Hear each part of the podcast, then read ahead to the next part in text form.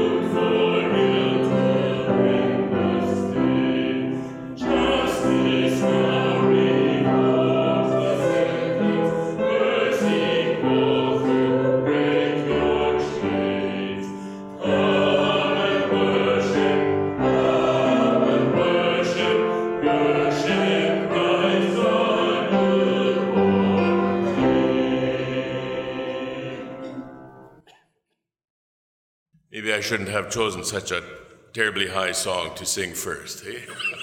That would have helped. Well, I don't know if any of you were here last night, but we had a really fine concert here yesterday. The Winkler Community Male Choir was here, and it was really good. It was good to be part of it, and good to see a great number of people show up for it, in spite of the weather. So, and somebody said to me after that, now it feels like Christmas. And isn't that right, eh? Like, we're just accustomed to going to Christmas concerts and having these celebrations. And with choirs on the wane, it seems like a harder thing to find. But we have the Word of God, and that does not fade.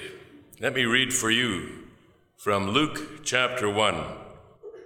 And this is Zechariah's response to his son's birth. First of all, he addresses the Son of God, and then he addresses his own son. Here's what it says. And his father, Zechariah, was filled with the Holy Spirit and prophesied, saying, Blessed be the Lord God of Israel, for he has visited and redeemed his people, and has raised up a horn of salvation for us in the house of his servant David, as he spoke by the mouth of his holy prophets from of old, that we should be saved from our enemies and from the hand of all who hate us, to show the mercy promised to our fathers and to remember his holy covenant, the oath that he swore to our father Abraham, to grant us that we, being delivered from the hand of our enemies, might serve him without fear, in holiness and righteousness before him all our days. And you, child, will be called the prophet of the Most High, for you will go before the Lord to prepare his ways, to give knowledge of salvation to his people in the forgiveness of their sins, because of the tender mercy of our God, whereby the sunrise shall visit us from on high, to give light to those who sit in darkness, and in the shadow of death, to guide our feet into the way of peace. What a wonderful prophecy. And we see that it has happened for all who believe, that they have come to forgiveness of sins and the hope of eternal life. Would you pray with me? Father in heaven, we are so thankful this morning that you love us, and you demonstrated that love by sending your Son into this world. To think of all that he had to let go to become like us is astounding.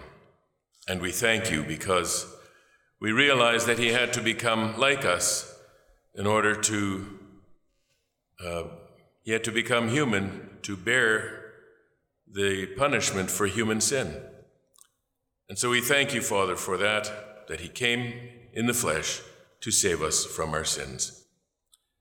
Fathers, we spend this next hour in worship. We pray that you would inhabit our thoughts, our minds, our hearts, and that this would be an hour of worship to you from us in all sincerity. In Jesus' name, amen.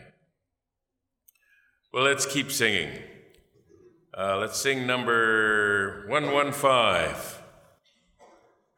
Come Thou Long Expected Jesus, 115.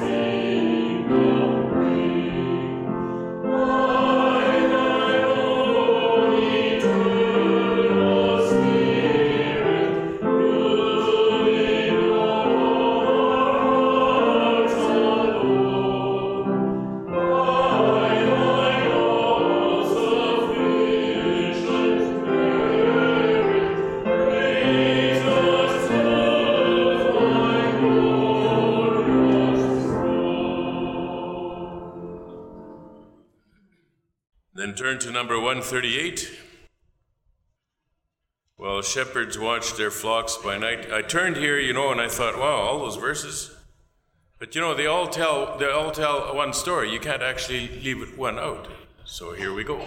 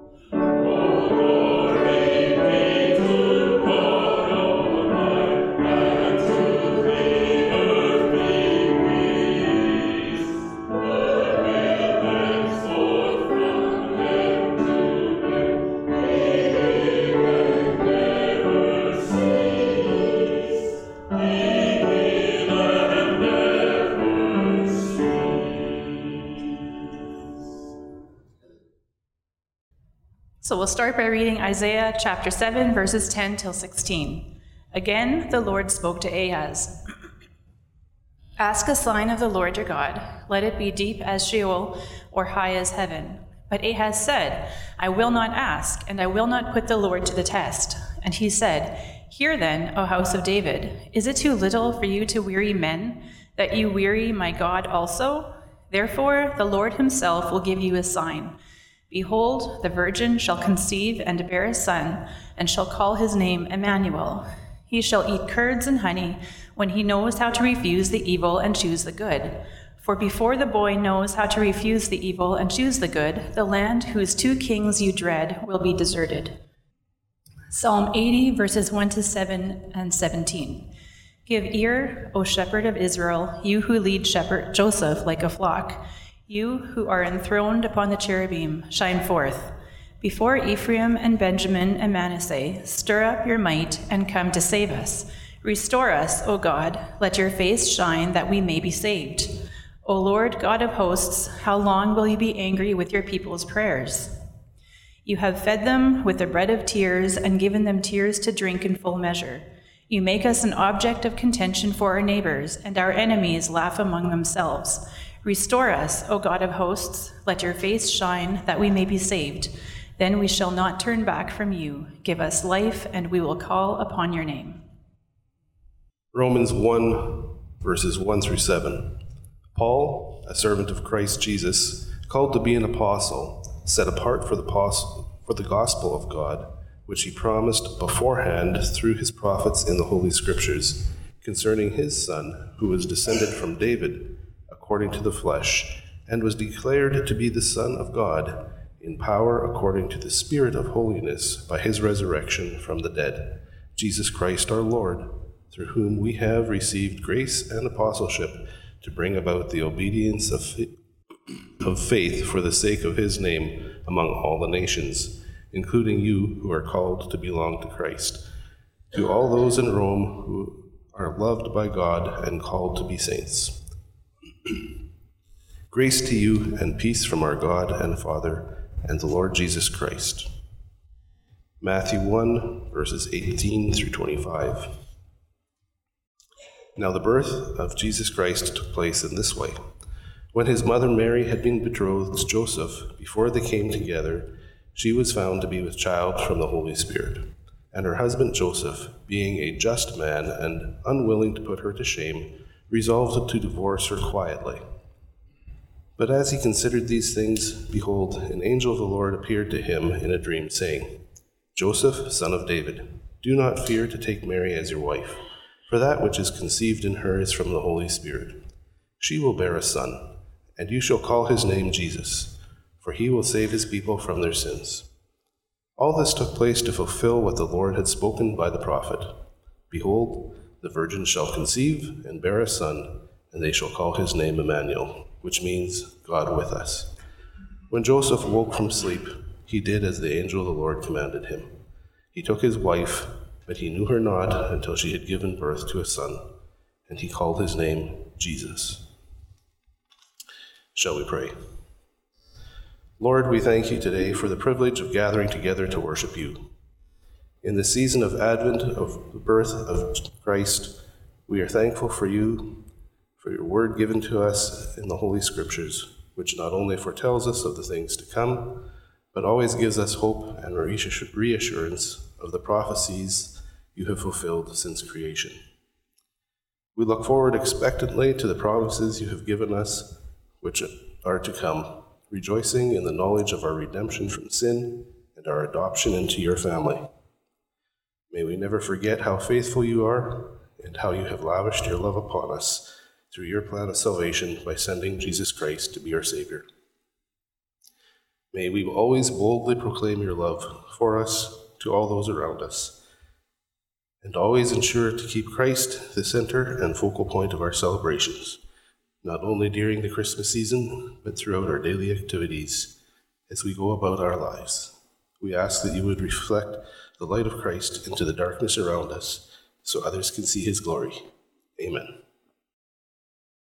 If you take your bulletins, we'll look at a few announcements here. There are a number of things to mention, and so I'll just go through them quickly.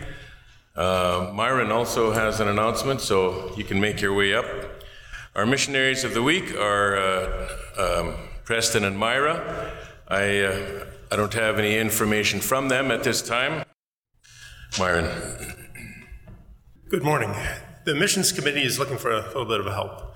We need a few drivers Sunday morning. We have a few members or attenders that need help getting to church and home again. And so if we'd like enough drivers so that you'd only have to serve one time a month and only pick up one person.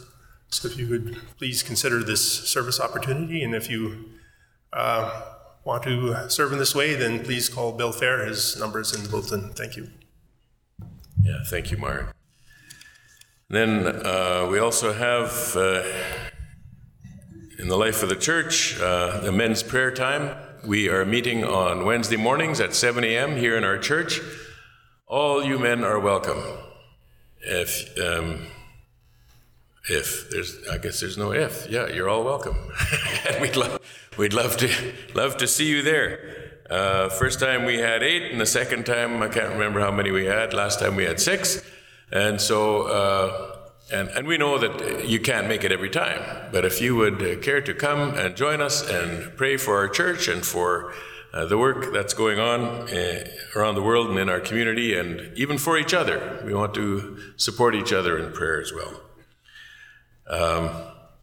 Take note of an opportunity to look at the artwork of one of our members. At Terry Clausen photography exhibit is on display now, and you can be part of a tour on December 29.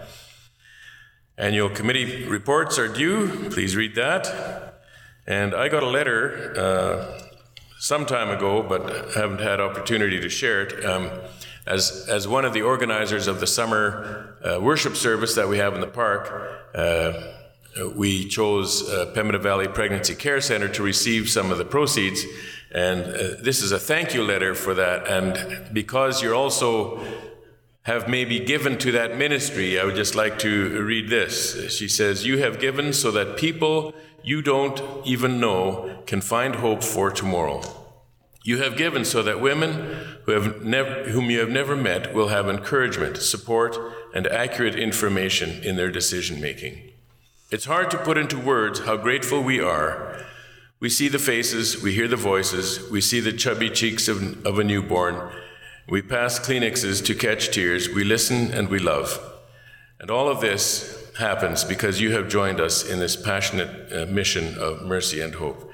And so they just express a great thank you to the community for supporting that ministry. And we know how important that ministry is in this day and age. So continue to pray for the Pregnancy Care Center. And speaking of babies, we have a new one in our church. Born to Keith and Stephanie Beattie, a baby girl. Her name is Mirai. It's a Japanese name. She says that means future. And so they are very delighted to welcome this little one into the world. So next time you see them, you bet. That's good news, isn't it? It's great news. Then we've got people in the hospital, Dave Dick, Dorothy Hebert, Jeremiah Alexier, Dora Peters, John Suderman.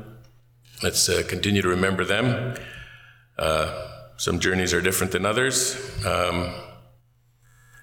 And also some are probably preparing to go home. We also have had people in our church that have experienced health care under surgeon's care. Diane Fraze had surgery recently. Jack said it was successful, and so we're thankful for that. Abe Weeb, who had surgery a few weeks ago, I think was trying to make it home for yesterday. I don't know if he did or not. Is Abe here? I don't think Abe is here yet, eh? Okay. So he's anyways expecting to make it home. And Bill and Marianne's great-granddaughter, Drew, who has been under intense care for her condition, got an email, and it was affirmed again this morning by Bill that right now things are looking good. I mean, there's still a lot of things that need attention. But yesterday he said she looked good, and the situation looked good. Anyways, there was room for, there was cause for hope and rejoicing there. And an expression of sympathy. Carol Clausen passed away Sunday, December 11th. Her funeral was held on Friday, December 16. She was a wife to Hank Clausen, a mother to Jared and Callie, and also Jesse and Destiny and their families. So let's remember Hank Clausen as he grieves, mourns, and as we do also with him. I'll ask the ushers to come forward at this time. Would you bow to pray? Father in heaven, we thank you that you are a good God, that you care for us, that you see us where we are, and that you tend to our needs. We thank you that you are with those, with the missionaries of our congregation. This morning we think of Preston and Myra, and the work that they're doing and how that has far-reaching effects around the world. And we pray that you would tend to the seeds that are planted there, and that it would produce fruit. We also pray for them as a family, that you would give them joy in being able to meet with their children this Christmas and to celebrate the birth of Jesus, and that you would keep their faith and keep their marriage. We also thank you, Father, for the many things that are happening in our church. There are ministries happening. There are people are meeting for prayer. People are doing all kinds of work, outreach work, and work within the church. Father, you know how each one is working. We pray that you would add your blessing, and that it would prove to be good for the church what is happening. We also pray, Father, that you would be with those who suffer various conditions, and you know who they are, Father. We mentioned them by name. I pray, Father, that at this time when people suffer, that they would sense your presence, that they would be cry out to you, and that their faith would be strengthened, that they would be encouraged in faith as they face their various trials.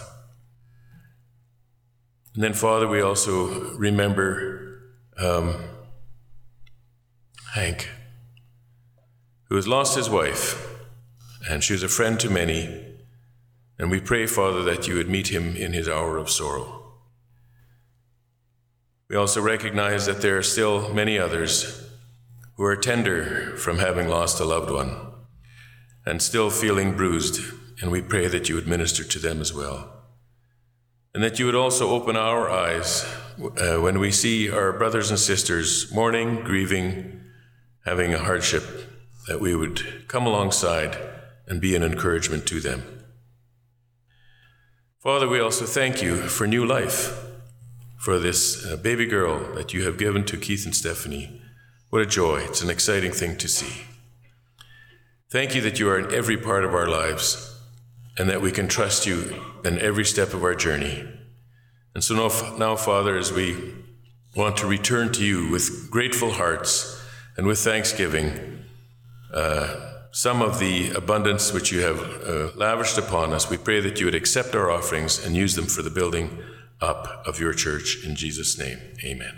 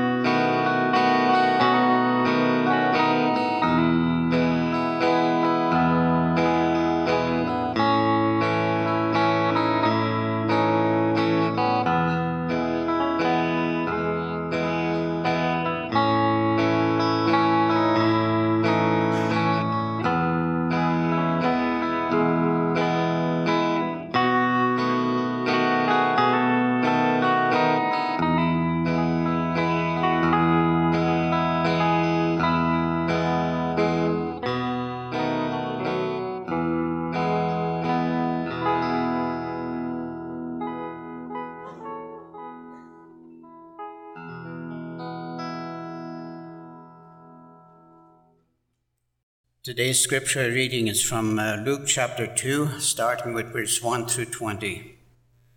So, Luke chapter 2. In those days, Caesar Augustus issued a decree that a census should be taken of the entire Roman world.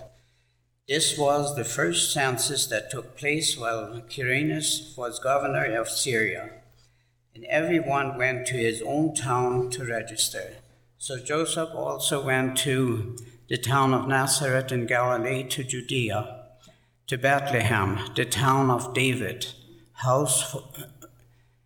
because he belonged to the house of and line of David. He went there to register with Mary, who was pledged to be married to him and was expecting a child. While they were there, the time came for the baby to be born, and she gave birth to her firstborn, a son. She wrapped him in cloths and placed him in a manger, because there was no room for them in the inn. And there were shepherds living out in the fields nearby, keeping watch over their flocks at night. An angel of the Lord appeared to them, and the glory of the Lord shone around them, and they were terrified. But the angel said to them, "Do not be afraid. I bring you good news of great joy that will be for all people.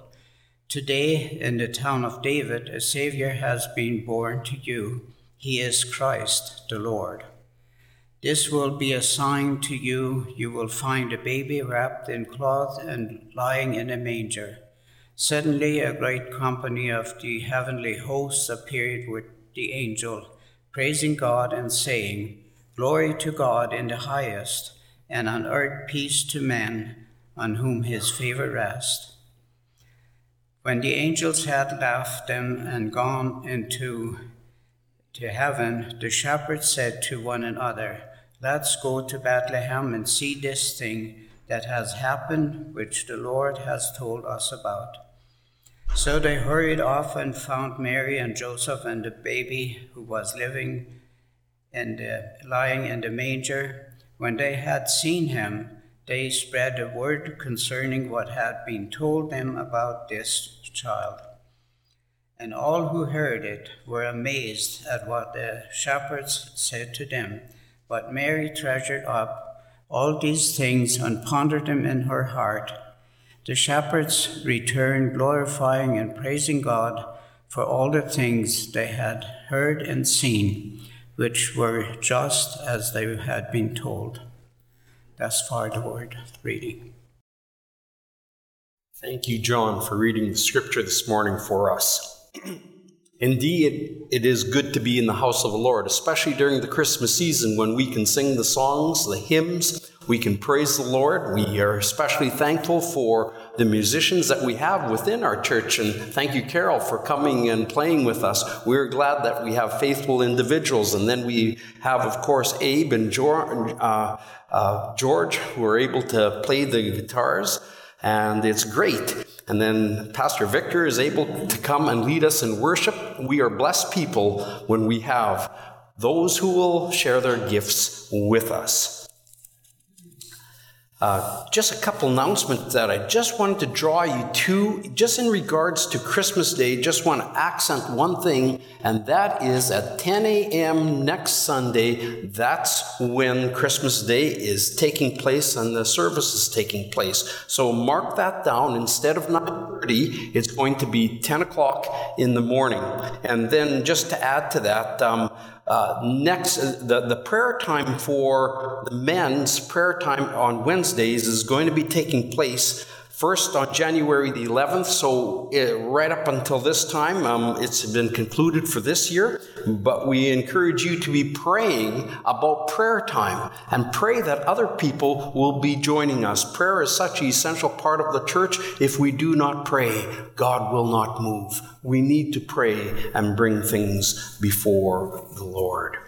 As I said, it's very special for us to come and sing the hymns, especially the Christmas carols. Do you realize that when many of those songs were written, they were written many years ago? We only sing about maybe 6 verses. In the original, there'll be maybe 15, 16, 18 verses. Can you imagine that? But those songs tell the story of the birth of the King. And then not only that, growing up and even going to the cross. For us, we're a privileged people that we can gather in the house of the Lord and we can sing praises unto him. I want to read the lyrics to a song entitled, Where's the Line to See Jesus? Where is the line to see Jesus? But first, I would like to give you some background on how the song came to be written. While at the mall a few years ago, Becky Kelly's then 4-year-old nephew, Spencer, saw kids lined up to see Santa Claus. Having been taught as a toddler that Christmas is the holiday that Christians celebrate the birth of Jesus, he asked his mom, Mom, where's the line to see Jesus? Where's the line to see Jesus? Becky's sisters mentioned this to her father, Steve Haupt, who immediately became inspired and jotted down some of the words to the song in a few minutes. Matter of fact, this individual was the fellow that played the organ and led the choir in his church. After putting music to words and doing a quick home recording, he received a great response from friends. Her father asked if Becky wanted to record the song to see what could happen with it. And Becky listened to the song, made a few changes, and headed to Shock City Studio. 2 weeks before Christmas, her cousins decided to do a quick video to see what could be accomplished on YouTube. The first day, it had 3,000 hits. Then it soared to over 1 million. And today, there's over 5 million hits on that one song. The most important thing, what they wanted to accomplish with that song was to point people to the true meaning of Christmas. The true meaning of Christmas is Jesus in the manger. The true meaning of Christmas, of him coming into this world and identifying with us, being fully God, fully man, and eventually living his life and going to the cross to redeem mankind. So here are the lyrics that were written. Where's the line to see Jesus? Christmas time was approaching. The snow was starting to fall. Shoppers choosing their presents. People filling the mall. Children waiting for Santa with excitement and glee. A little boy tugged my sweater, looked up and asked me, Where's the line to see Jesus? Is he here in the store? If Christmas time is his birthday, why don't we see him more? I stood amazed at the message profound. I looked down to thank him, and he was nowhere around. The little boy at the mall might as well had wings. As the tears filled my eyes, I thought I heard him sing. Where's the line to see Jesus? Is he here at the store? If Christmas time is his birthday, why don't we see him more? Where's the line to see Jesus? He was born for me. Santa Claus brought me gifts, but Christ gave his life for me. In a blink of an eye, at the sound of his trump, we'll all stand in line at his throne. Every knee shall bow, and every tongue will confess that Jesus Christ is Lord.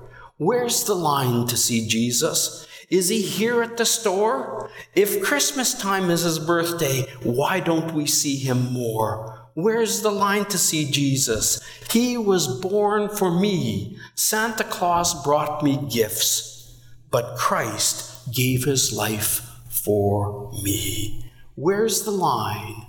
Where's the line? Where's the line for the Lord? Close quote.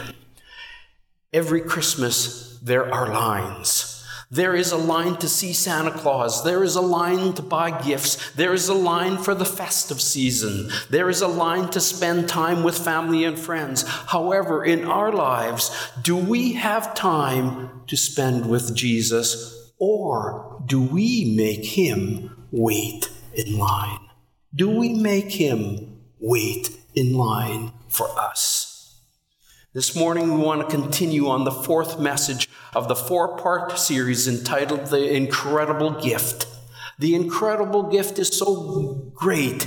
It is God himself coming into this world, he who is the creator, becoming a babe, wrapped in swaddling clothes, laying in the manger, identifying with us and understanding our plight in life.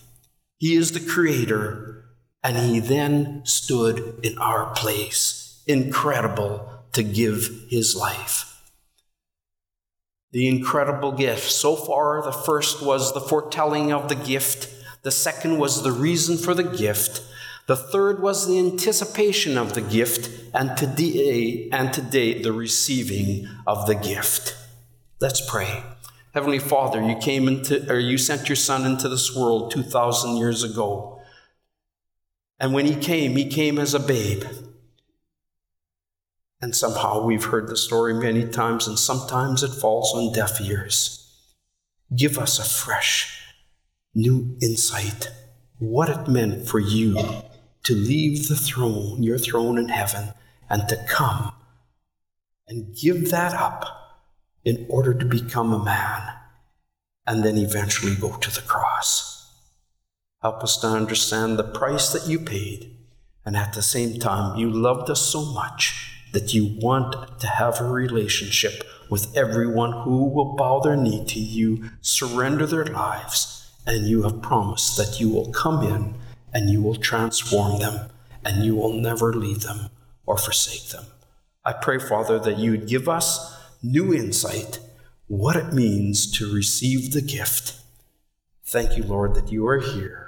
And we give the rest of this time into your hands. Amen.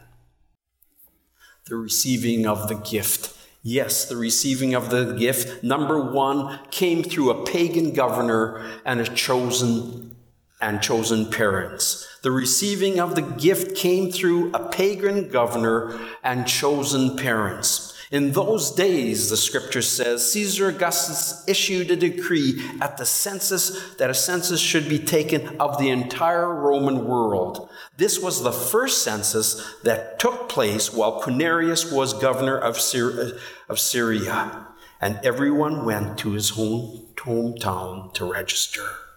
Dr. Luke, who is actually a physician, who wrote the gospel, begins the Christmas story rooted in the history of the Roman rule.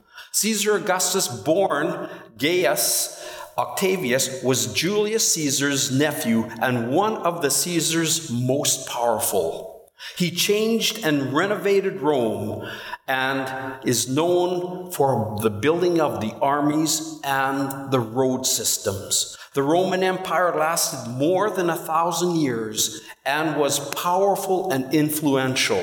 When Caesar Augustus came to Rome, it was said when he came, it was of brick, but he left it a marble of city. He did so much for Rome itself. Caesar Augustus was so influential that many thought that he was God and immortal at his funeral. He just had such an impact on individuals. Not only that, it prepared the way, and God was using him as a way to tell the world the gospel with the way that the Roman Empire began to spread across the world.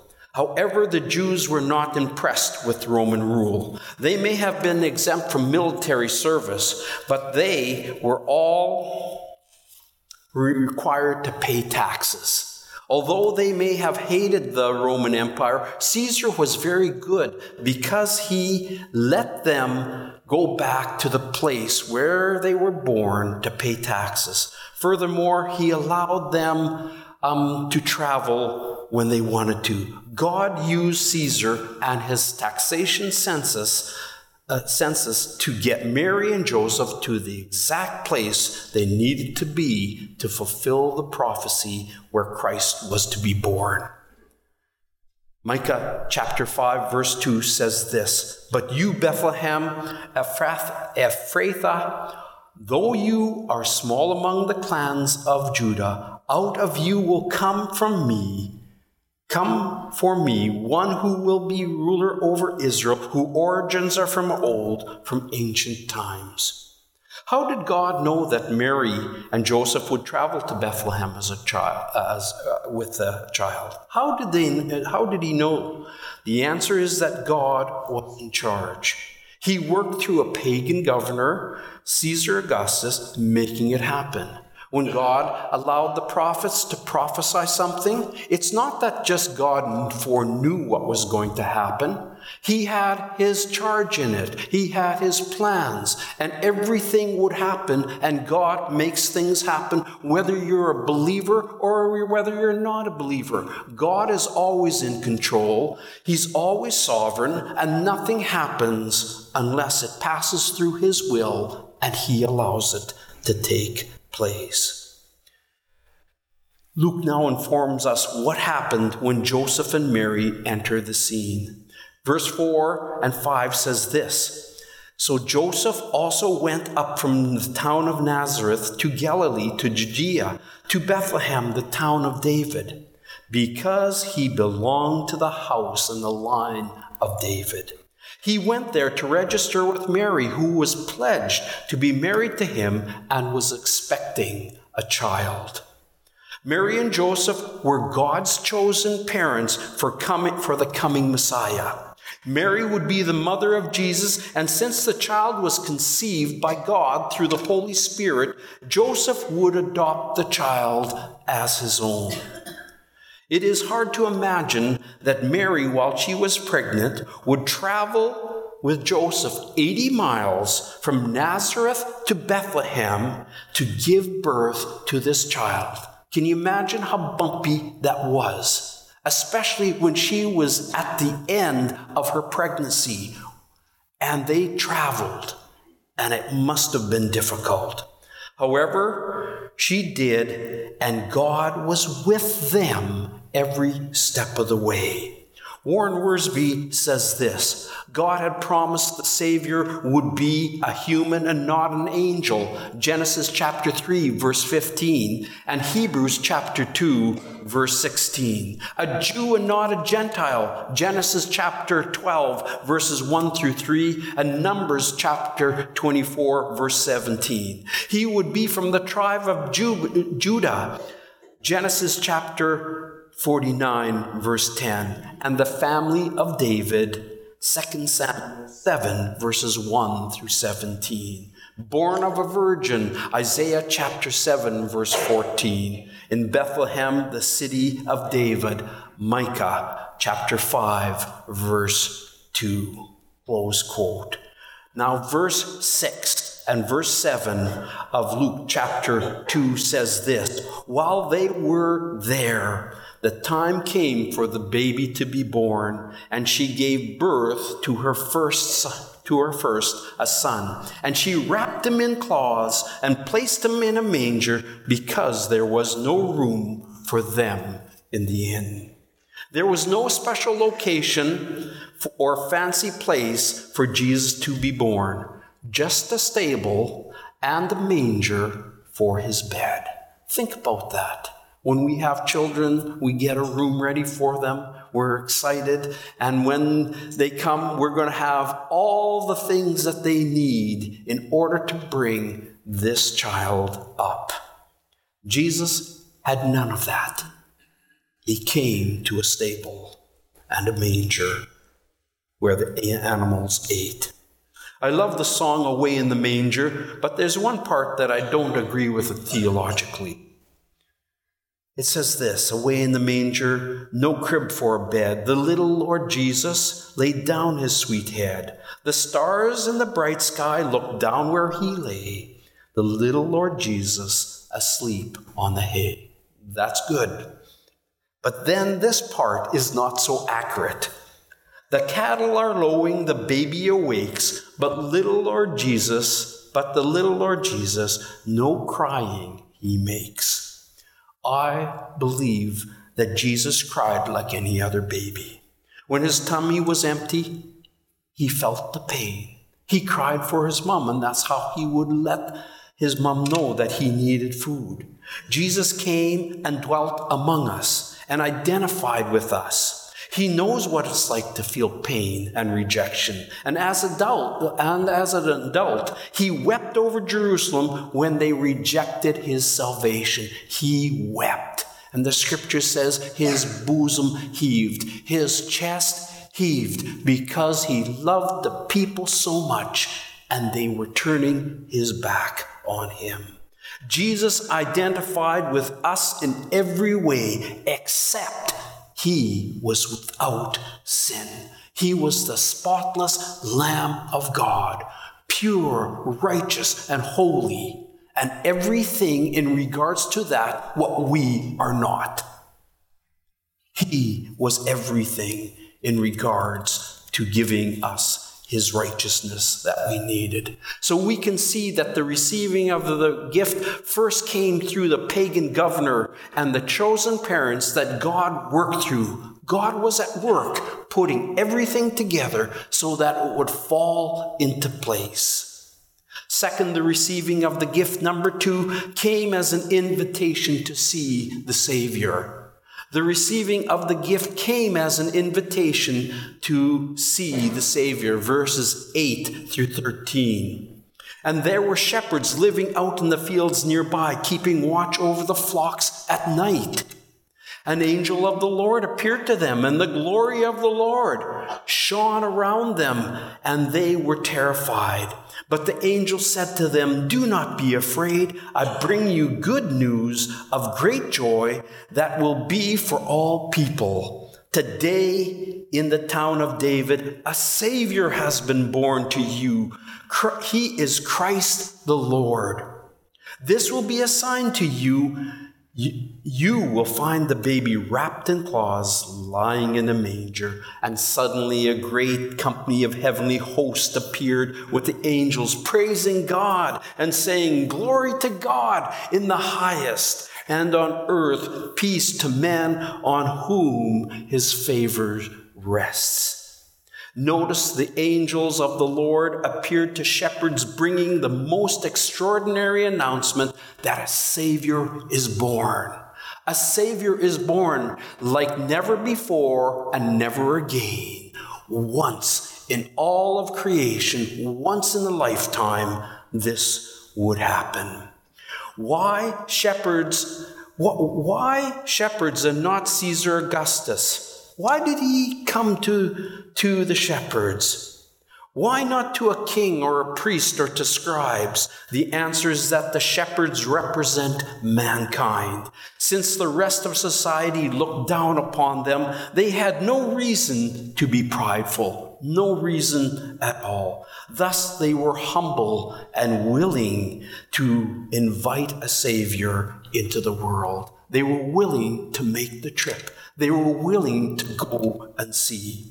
It's not that the rich or those high in position can't come, but the Lord makes his home in the hearts of the humble. And you can be rich and high in position, but the Lord makes his home in the humble, and everyone can humble themselves before the Lord.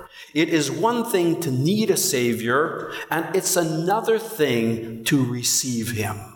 It's one thing to need a Savior, and another thing to receive him. There is also a parallel between the shepherds and lambs. And here it is. The shepherds raised lambs, which were sacrificed to free people from their sins.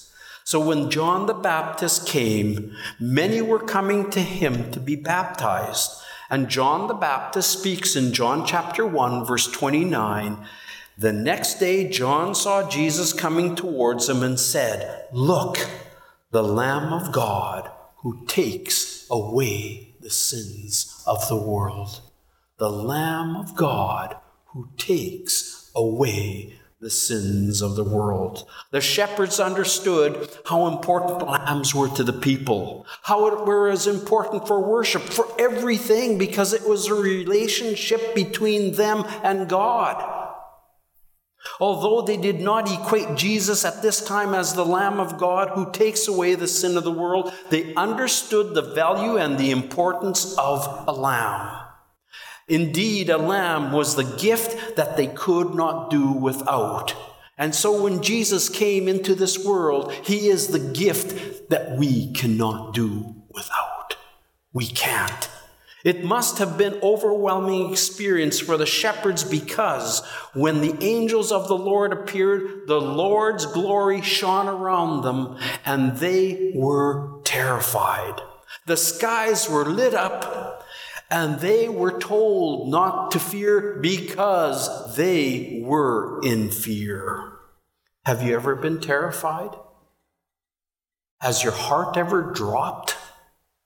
Or you were so scared?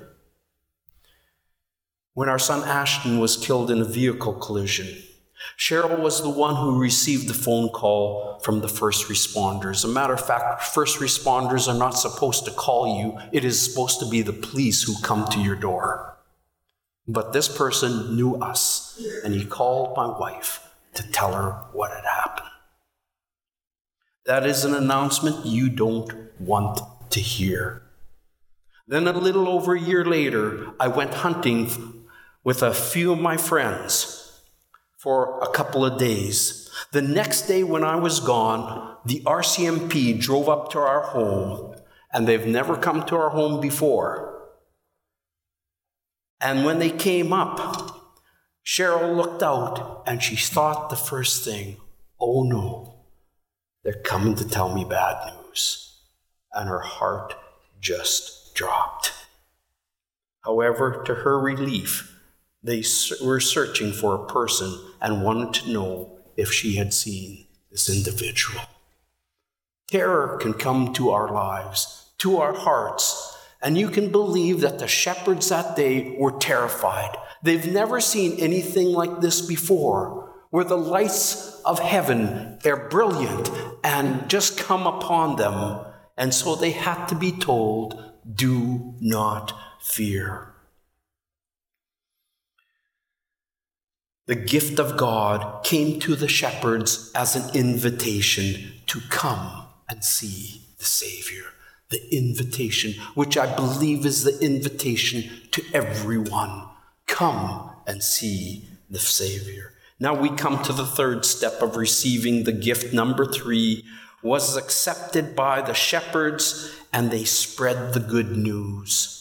Was accepted by the shepherds, and they spread the good news. Verses 15 through 20. When the angels had left them and gone into heaven, the shepherds said to one another, "Let's go to Bethlehem and see this thing that has happened, which the Lord has told us about." So they hurried off and found Mary and Joseph and the baby lying in the manger. When they saw him, they spread the word concerning what had been told to them about this child, and all who heard it were amazed at what the shepherds said to them. But Mary treasured all these things and pondered them in her heart. The shepherds returned, glorifying and praising God for all the things that they had heard and seen, which were just as they had been told. Those tending the sheep near Bethlehem were local shepherds, and the scriptures do not say how far they had to travel. Nevertheless, when the angels departed, the shepherds wasted no time in going and finding Mary and Joseph and the Savior who was laying in the manger. How could they find the child so quickly? They knew they were looking for a baby, wrapped in swaddling clothes, and where? Lying in the manger. When we think of the stable, we often think of a wooden structure, and so it is with the nativity scene or places that we look at. But most scholars believe that the stable was actually a cave on the side of a hill or a mountain that was hewn out. And that's where the people would bring the animals and that they would find shelter. And this is where Christ was born, in a stable, there amongst the animals, laying in the manger. Think about that. He laid in the straw in swaddling clothes. I would imagine some of the straw maybe pricked through the cloth where he lay. He would have felt the pain. He would have felt it being uncomfortable. But this was the place where his manger was. The shepherds are perfect examples of humble people who went and did what the angels told them. So they hurried off and found Mary and Joseph and the baby who was lying in the manger. How do we know the shepherds were open to receiving the gift? How do we know? The answer is not only were they obedient to the Lord in finding the Savior, but they went out, took the initiative, and told others. I want you to think about that. They were so excited about finding the Savior that they were ready to share the good news with everyone. I often think of most people as myself and you have been raised in the church. Many of us have come to Christ when we were young, and sometimes we're just quite not excited about the coming of the Savior because our lives maybe perhaps didn't resemble some of the people of today who find the Lord later in life. And when they do, they are so excited they go out and they share the gospel with everyone. Well, we have something to celebrate. And it's this, that our lives has been transformed by Jesus Christ. He has spared us from lots of problems and heartaches that other people experience without the Lord, and we had the privilege of meeting Him, and now we have the privilege of going and sharing. So here are three things that we learn from the Scripture this morning. First, for God to bring the most incredible gift, Jesus Christ, into the world, He worked through a pagan governor, Caesar Augustus, who issued a census so that Mary and Joseph would go to Bethlehem to fulfill a prophecy where the Savior was to be born. We learn that from this, God is in charge of everything, and that nothing happens unless He ordains it. And it comes from the Lord. He uses both believers and non-believers to accomplish His will. Second, the first people invited to come and be open to receiving the gift were the lowly shepherds. They knew from their own experience that raising lambs, that without them, no sacrifice could take place, and that the lambs were crucial in order to have a relationship with God. Something always had to die for the sin. So Jesus came to save His people and set them free from sins. And Jesus was the Lamb of God who takes away the sin of the world. And although the lambs were sacrificed, the animals, they indeed only exemplified that Christ was going to be coming and stand in our place. Still, it's impossible for the blood of sheep and goats or any animal to take away the sins of a person and the world. It is only Jesus who is the Lamb of God. Finally, the shepherd did not keep this wonderful news to themselves. The shepherds did not keep the wonderful news to themselves, but they went out and told others. You and I cannot keep this wonderful news to ourselves. We must go. Who do you know who does not know Jesus as their Savior? I have friends. I have relatives, I have individuals that I know who do not know Jesus. I want to tell you, it is the hardest things to do to go and share the gospel with those who know you. And that's why we need to pray at this Christmas season that we have opportunities to share with those around us. No, we don't necessarily have to lead them to the Lord ourselves, but we must be praying for them. We must be taking opportunity to build a relationship with those who do not know Christ. And we must pray, God, give me an opportunity. And if you don't give me an opportunity, please bring someone else to share the gospel with them. We must make it a choice, and we must bring it before the Lord in prayer. The shepherds that day went out and told others, and Jesus tells us, go out and tell others about the greatest gift that has been given, the salvation of mankind through him. Thank you, Pastor Dean, for reminding us to receive and share the greatest gift ever given. Let's take our hymn books, sing number 130, Silent Night. 130. Would you stand to sing?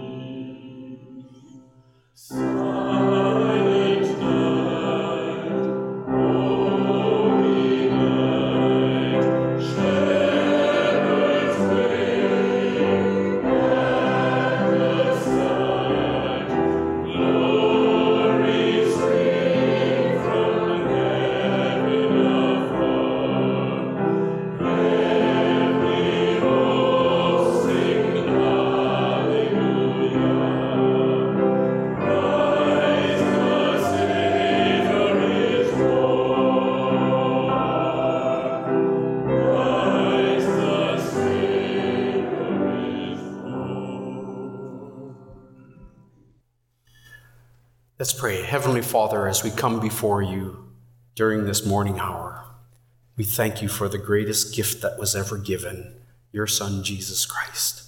You poured out your love for us, so rich and free.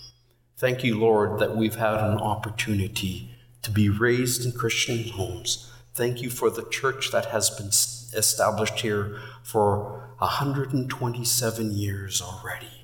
Thank you, Lord, that we have been participants, been able to make decisions to follow you and to work in your church.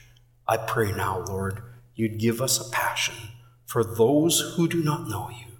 And I pray, Lord, that you would give us a heart so that we would pray as never before, that others would find you as Savior and Lord.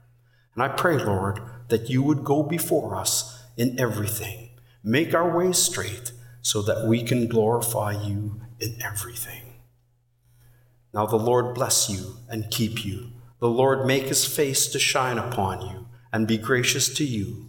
The Lord turn his face towards you and give you peace. Amen.